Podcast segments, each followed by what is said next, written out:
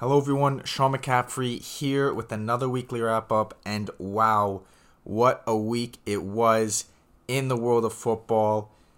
Whole lot of controversy on a number of different things, so jumping into it, N C double A football, I could probably sit here for the next couple hours and talk about all the controversy coming out of this, but the college football playoff selection happened this past week, and I cannot remember since they started doing the college football playoff selection in twenty fourteen, one that has been talked about this much, one filled with so much controversy. And so jumping into exactly what happened, basically the four teams that got picked for the college football playoff, Michigan, Washington, Texas, and Alabama. So Michigan number one, Washington number two, Texas three, Alabama four. Michigan and Washington both had perfect seasons. They both went thirteen and oh. Texas went twelve and one. Alabama went twelve and one. The two teams that were left out are really the talk of the town, and one team in particular. The first team left out, Florida State, they also had a perfect season. They went thirteen and oh and were left out of the college football playoff.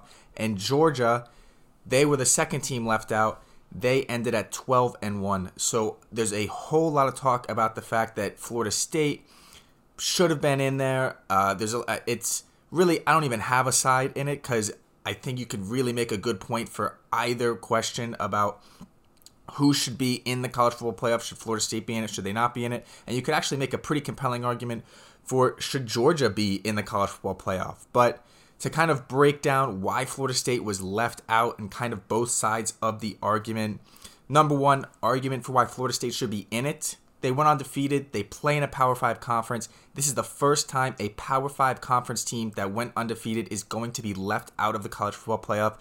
So really some completely unprecedented territory that they're entering for the college football playoff. And it's obviously kind of a point for Florida State fans and people who think they should deserve to be in, kind of a point for them to say, why the heck would you leave them out?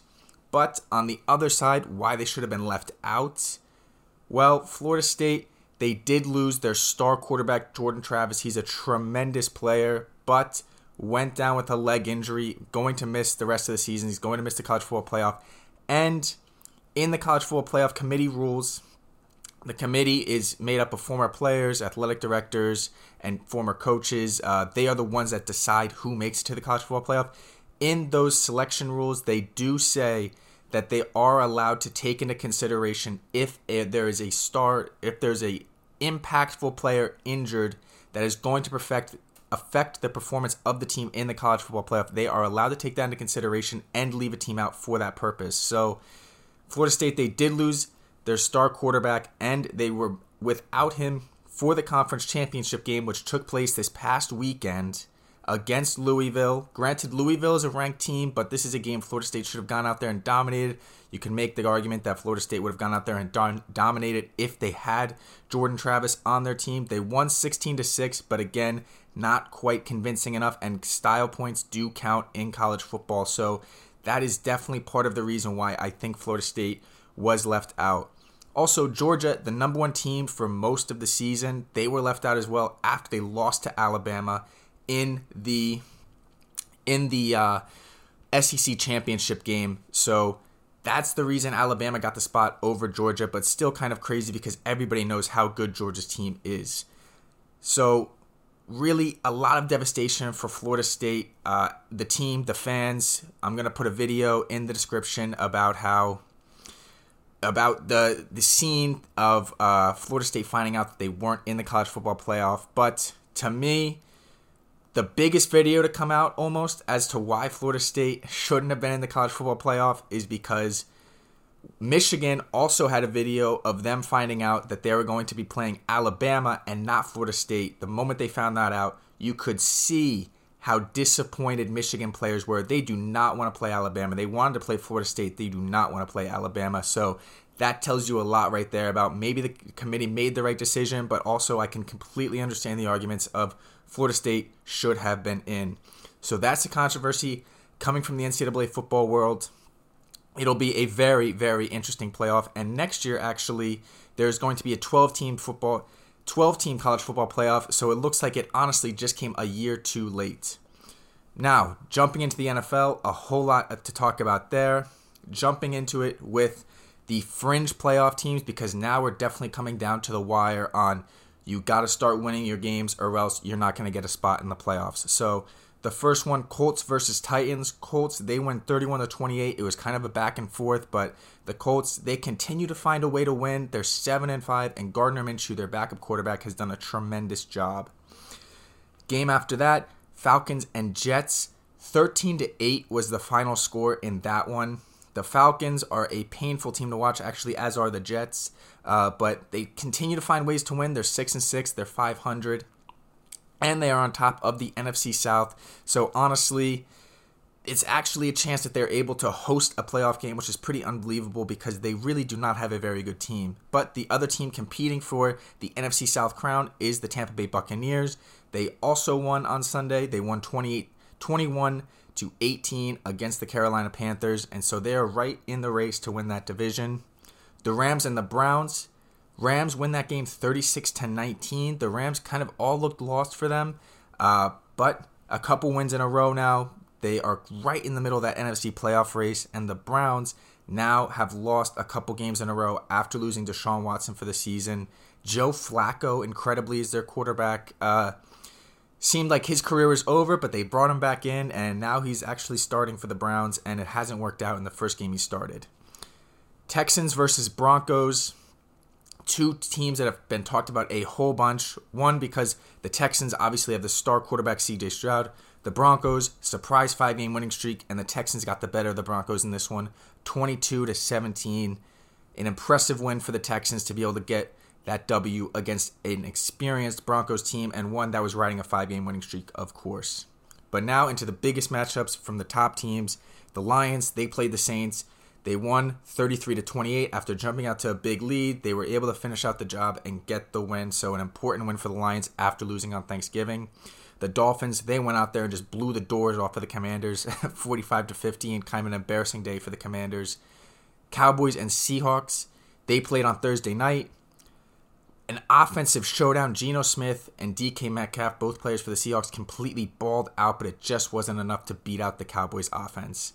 Packers and Chiefs, Sunday night football matchup, an absolute shocker for the Chiefs to lose that one to the Packers. Jordan Love has been sensational in his last couple games. The Packers are, again, one of those teams that are right in the middle of that N F C wildcard race. The Chiefs, one of the top teams in the A F C. For them to lose this game on Sunday Night Football is a big loss, and it really, really hurts their chances of getting that number one seed in the A F C.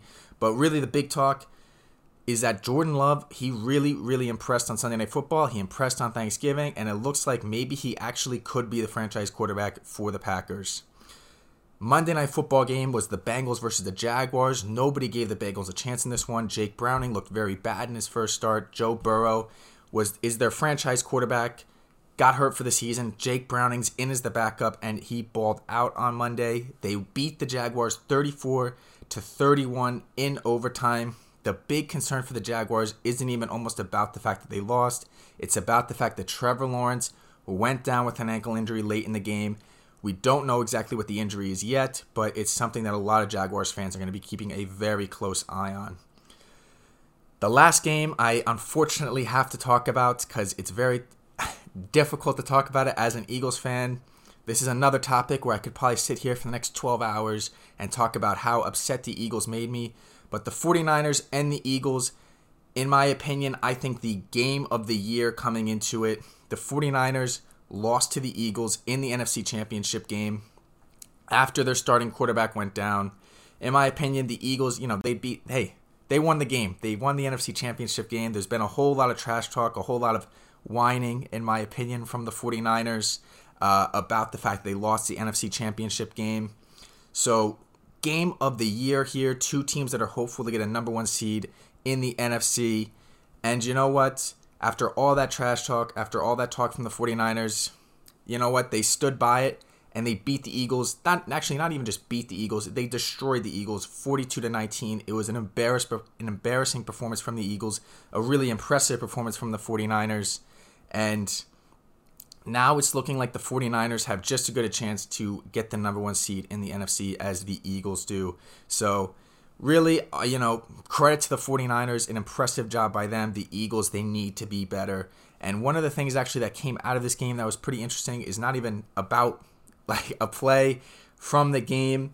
Some extracurricular activities in the third quarter of the Eagles 49ers game when a 49ers player, Dre Greenlaw, had, did like a suplex tackle on Devontae Smith, which is illegal, personal foul, fifteen yards, and it was right on the Eagles sideline where this happened. So Eagles players got a little bit involved, obviously, because it was a little bit of a of a dirty hit from the 49ers. Uh, obviously, it's a penalty, something you can't do. So Eagles head of security actually got involved. It looked like he was trying to break up the fight. Again, honestly, you could very much say I'm biased in this argument, but it looked like he was trying to break up the fight. Dre Greenlaw takes it as he's getting involved in the fight. It looks like Dre Greenlaw throws a punch. It also kind of looks like maybe he's just trying to point to Devontae Smith, who is behind Big Dom. That's the man's name. That's the head of security. Uh, and it ended in Dre Greenlaw actually being ejected from the game and Big Dom being ejected from the game. So really a whole lot of controversy there. Going to be a link to that uh, because that is a massive talk about, you know, who exactly was in the wrong there. What was Big Dom doing? What was Dre Greenlaw doing? Uh, and honestly, we'll probably never really know the truth. Uh, but the N F L is actually doing some further investigating into that because there could possibly be a suspension to Big Dom, maybe to Green Greenlaw, Dre Greenlaw as a result to that. But really, I think it was just tempers were flared, a lot of energy, a lot of anger in that game, uh, I think from both sides. But at the end of the day, 49ers, they got the last laugh. They have an incredible team, and they showed it on Sunday. Now, jumping into the predictions, I think the Indianapolis Colts, they are going to make the playoffs. Seven and five, they right now have a playoff spot, and they just continue to find pl- ways to win. I think Gardner Minshew has done a great job. I think Shane Steichen's a great head coach, and I think they're going to find their way into the playoffs. My next prediction, I think Texas versus Washington is going to be one of those matchups in the college football playoff, and I think Texas is going to go out there and get the win. That is my prediction. Now, the matchup is actually not even for like a month, but that's my prediction. I really do think Texas has a very good team, and I think they're going to beat Washington out. Finally, my bet of the week, Lions versus Bears. I'm going back to the Lions. eighty-seven percent of the bets are on the Lions to just outright win the game, and that is going to be my pick. I think the Lions did great on Sunday. Obviously, they got it to that large lead. They blew it a little bit, but I think they just have a very, very good team, and I think they'll be able to defeat, to defeat a division opponent in the Bears. So let me know what you guys think in the comments. Don't be afraid to hit the like button. Uh, and I hope you guys enjoyed listening. So this was Sean McCaffrey with the Weekly Wrap-Up.